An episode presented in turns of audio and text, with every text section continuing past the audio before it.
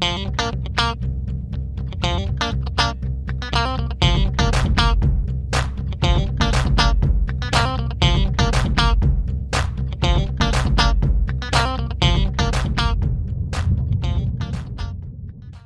Hey there, Buffalo Bills fans. Welcome back to Believe, a Buffalo Bills fan podcast here on BuffaloRumblings.com and everywhere else you go to get your fine Bills related podcasts.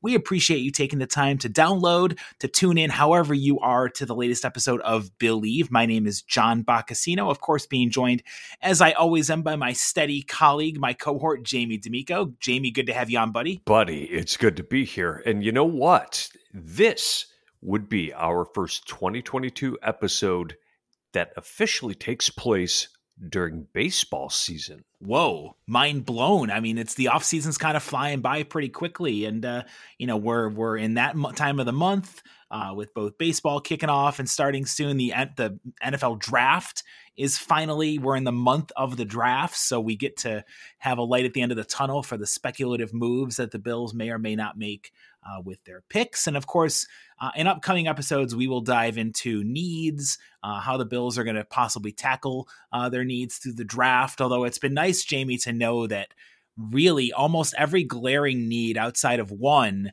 uh, has been addressed uh, by the wizard known as Brandon Beane through free agency so far. Put that on hold for a second. I want to go back to needs, if you don't mind.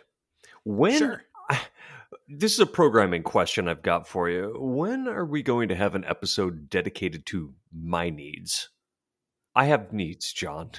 Well, you know, I, I charge by the hour for those types of conversations of therapy sessions, Jamie. So if you want, my Venmo is blank, blank, blank. anyway, I also take monetary donations. No, I mean we're we're here for your needs, Jamie, and and I feel like you know you and uh, and Bill's Mafia members all across the the world uh, one of the one they call this a segue in the business one of the the greatest needs um, that the bills had coming into this offseason uh, was the wide receiver position. And you might say wait a minute why is wide receiver a need when you've got you know pro bowler and all pro stefon diggs? You've got mr playoff t- uh, record gabriel davis off of his record setting performance against the chiefs. But then you think about the Bills had a lot of turnover this offseason potentially with, you know, Cole Beasley is now gone. Uh, Isaiah McKenzie could have been gone, but he re-signed. Uh, Jake Kumerow could have been gone, but he re-signed.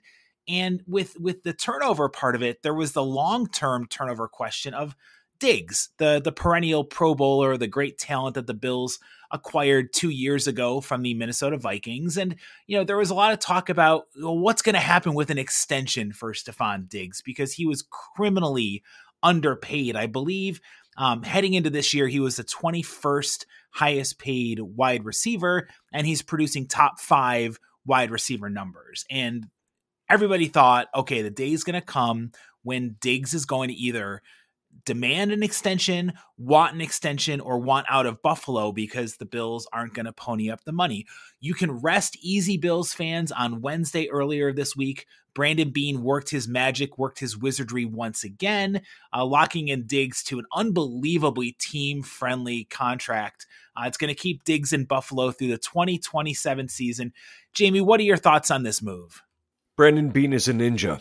That's my thought on this when we look at at the it, when we look at where the wide receiver market is going, and then look at what Stefon Diggs signed, this was about what fifty three million in guaranteed money, and it's all coming in the next couple of years, and then for the option bonus next season that is going to come in, they're just going to take that and they're going to turn it into signing bonus and prorate it out over the course of the rest of the deal to make more cap space.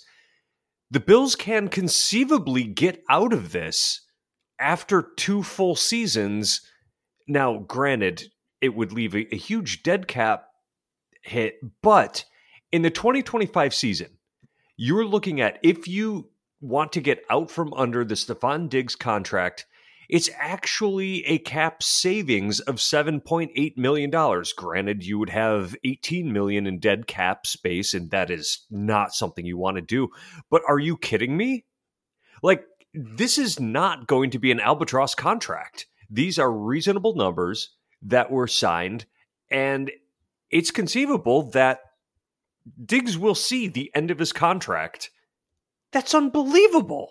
It really is. I mean, I think people when when the news first came out Wednesday, you know, people and th- these whole financial contracts lead to such misinterpretations. You know, it's never what the money is when the deal comes out. You got to wait a couple of days for the actual details, the financial. And I know last week Jamie and I played uh, you know, expert when it came to public funding for the Bills' new stadium. So this week we allow, allow us to uh, to try to don our cap magic hats, our financial wizardry hats when it comes to breaking down the Bills deal because it really, like Jamie said, Brandon Beane is a ninja with the way he worked out this deal. People looked at it on the surface and thought, oh my gosh, $104 million deal for a four year contract extension. Your obvious thought is to go two and two, put them together.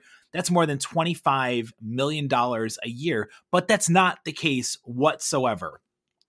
The guaranteed money is roughly $50 million. So that's the part you want to focus on because that's really what the Bills are paying up to keep Diggs in Buffalo. He had two years left on his deal. The Bills could have said, you know what, we're going to rip up your contract and start fresh, or we're going to rework those remaining two years to make you happy and satisfied financially. Instead, they chose the latter. They're adding four years and approximately $96 million to the 25 million Diggs had remaining on his final two years of his contract what that resulting contract is, Jamie, puts him right in a sweet spot for the team where they know his skills are not going to deteriorate when he gets into his 30s. He's not a player who is a Cole Beasley who's going to get worse the older he gets because he doesn't get the separation, he loses the speed factor. No. Right, he's not a pure speed guy. At, those are the guys you do not want to be paying into their mid to late 30s in the National Football League. Stefon Diggs' deal is a really reasonable one, an average annual salary of $21 million. So, how do the Bills do this? You saw this with Von Miller. They have these voidable years on at the end of the contract that makes it seem bloated in both money and years, but really allows Brandon Beane and the team to, like you said, get out from this deal before it gets too late with a lot less repercussions than you would think by putting two and two together. It's a solid deal all around. And the Bills really had to do this move, I think, right here, right now. Everything that Brandon Beane has done this offseason what do you think he's been saving all this money for? They've been reworking all these deals. Even Josh Allen had a restructuring of his contract. Mitch Morse had a restructuring of his contract. The Bills and Brandon Beane knew they needed to keep Stefon Diggs happy, and all this money they cleared. Even Ryan Bates signs his bloated contract sheet, and then a day later, he reworks it so that Beane can find the money to bring back Diggs. It's genius. It absolutely is. And if I'm looking at the salaries that are being thrown around right now for wide receivers, I am thrilled to get Diggs for what is actually, when you consider all six years, it's actually only around 20 million. Uh, as opposed to it, it looks like on on the books like it's 24 million. When you extend it out, it's actually about 20 million a season. Tyreek Hill's getting 30 million a season. Davante Adams is getting 28 million. Uh, it's, I mean, you have guys that are not nearly as good as Stefon Diggs. Like, oh gosh, who are some of the guys that have signed ridiculous contracts this offseason? Let me run uh, a couple down for you, Jamie, because yeah, I, I feel like this is going to be a good catalyst to why the Bills. The NFL is such a I want to say it's both reactive and proactive, but when it comes to deals, especially for wide receivers, we have seen teams reacting to the market and not trying to get ahead of it. Whereas Brandon Beane's deal is very proactive. It's trying to make it, you're going to look at this deal like you're going to look at Josh Allen's extension in a couple of years and say, holy cow, what a bargain that the Bills are only paying X amount to Josh Allen when you've got you know Lamar Jackson making what he's going to make with a contract extension. And uh, before you read off the numbers, I just want to say that I am so glad that Diggs' agent didn't take a look at the way the the Jacksonville Jaguars have destroyed the wide receiver market oh. and demand that kind of numbers. It's it's awful. So when you look at this right here, um, for the big market deals that have taken place, five receivers have entered into the 20 million per year market. You got Tyreek Hill and Davante Adams, who went at it through trades going to the Dolphins and the Raiders. They are joined by the league's highest paid wide receiver, who is DeAndre Hopkins, averaging about $27.5 million per season. Those three are really the standard bearers for the market. But the next, and, and I would say Diggs is just as good as any one of those wide receivers up there. The next group who were making more money than Diggs was is not above Diggs when it comes to the superiority of his play at all. You got Mike Williams with the Chargers, a three-year deal averaging 20 million per season. Chris Godwin, roughly 20 million to stay with the Buccaneers. DJ Moore signed with the Panthers for 20.6 million for his new extension, and the poster boy for overinflated, bloated wide receiver contracts, Christian Kirk $18 million per year with the Jaguars. So you sit there and here's Diggs 14.4 million average yearly salary. Hell, you and I would take that in a heartbeat, but he's got a very particular set of skills, to quote Liam Neeson, who makes him a very talented wide receiver. But he was only the 21st highest paid wide receiver in the league. Heck, Robbie Anderson of the Carolina Panthers was making more on a yearly average than Diggs was. And you know what? Robbie Anderson caught 53 passes for 519 yards in 2021.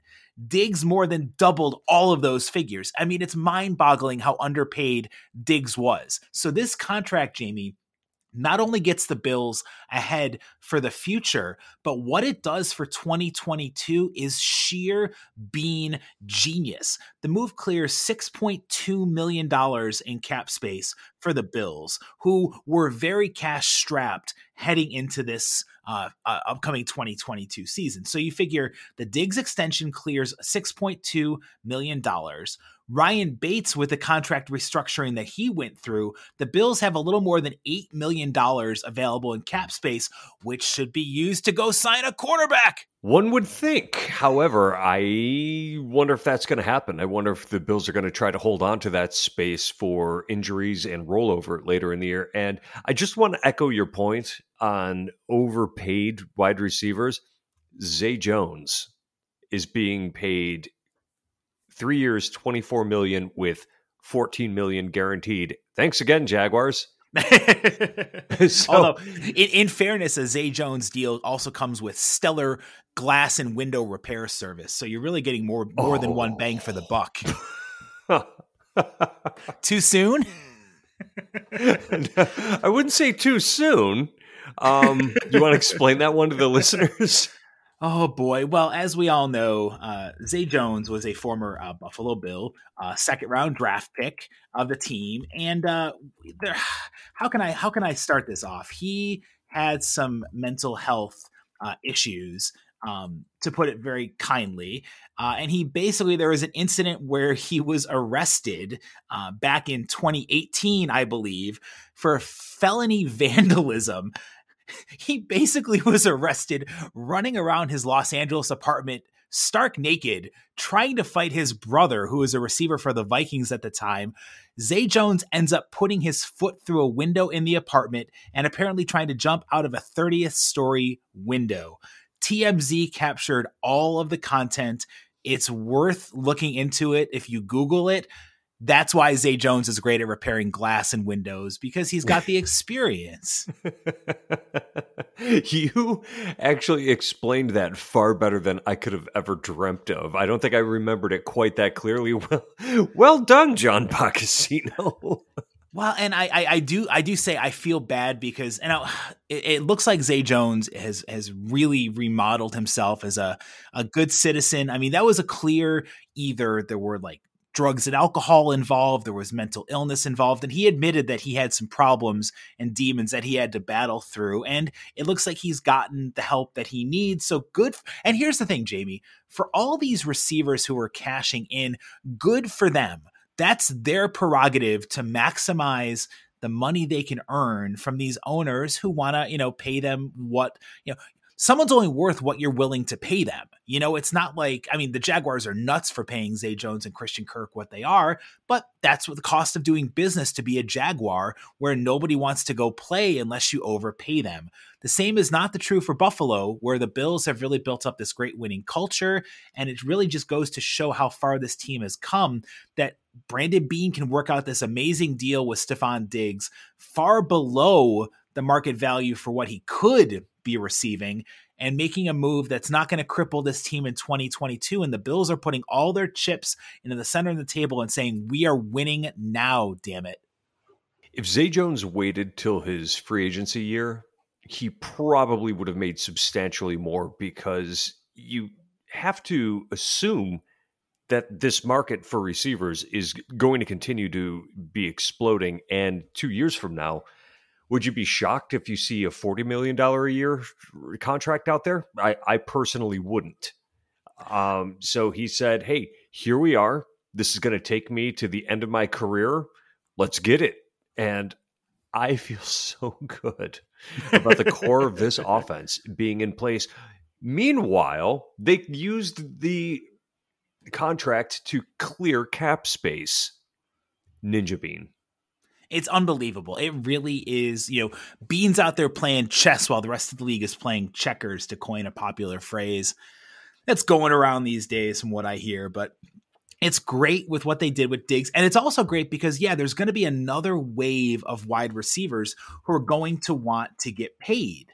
Um, and and and the fact that the Bills are able to get ahead of this and give Diggs the money that he wanted without infringing their ability to make the team competitive and focused on winning in 2022 it really is a win win win for everybody involved. And you know i just I, I, give a lot of credit. Diggs has really you know it was such a false narrative coming oh out of God, minnesota. You know he's a malcontent. He's going to hate playing in buffalo. He's not going to have a proven quarterback. Well the Bills have one of the best quarterbacks in the league, if not the best quarterback and Josh Allen. Him and Diggs have formed such a great rapport on the field. And you look at what they've been able to do in two years with the Bills.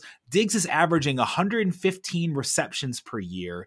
1,335 receiving yards per year and almost nine touchdowns, almost 10 touchdowns per year. He's made the Pro Bowl both years. The fact that the Bills can keep this dynamic duo locked up and not breaking the bank while doing it is just another of the ways that the Bills have won the offseason. I mean, and you look at this, this move is so typical for what Brandon Beane does, locking up a star with two years left on his existing deal.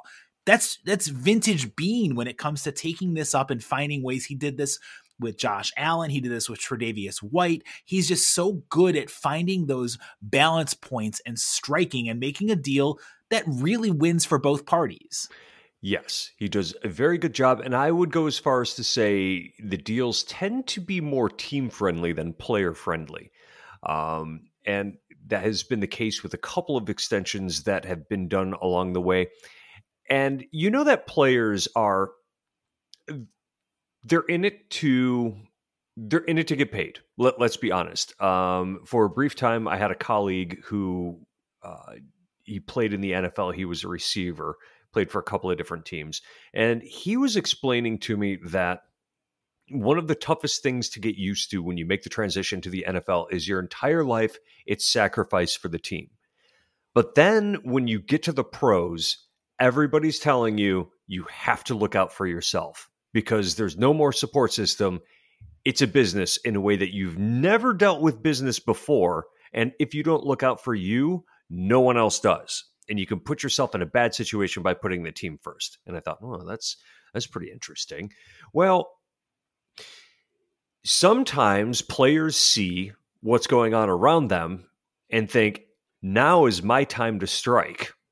I need a contract extension myself. And sometimes they take to social media to make that heard, don't they?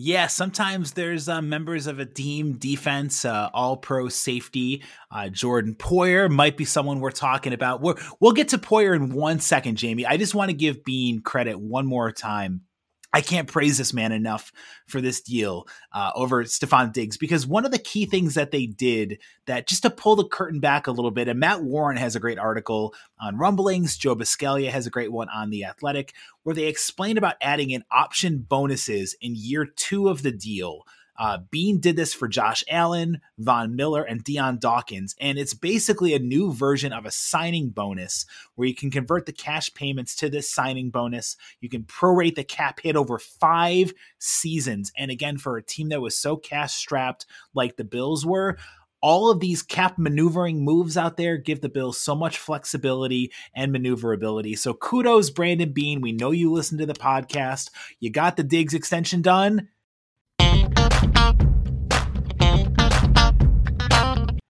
Now let's turn towards Jordan Poyer. And as Jamie so daftly mentioned, uh, the star safety for the Buffalo Bills, he drew some attention uh, this week. And I should say his wife uh, did, Rachel Bush, uh, who is no stranger to social media. Um, she basically uh, is making the case that the Bills are signing up all of these players to long term extensions where is my husband's. And Jordan Poyer has a legit case, I feel like, to wonder when his deal is going to come because unlike Tre'Davious White and unlike Stefon Diggs, Jordan Poyer only has one year remaining on his deal. So it's fair, Jamie, to ask where is his contract extension? If you're Brandon Beane, how do you tackle this difficult situation? One that was made even more complicated by the move to hire ah, Drew Rosenhaus as Poyer's new agent. Mm-hmm.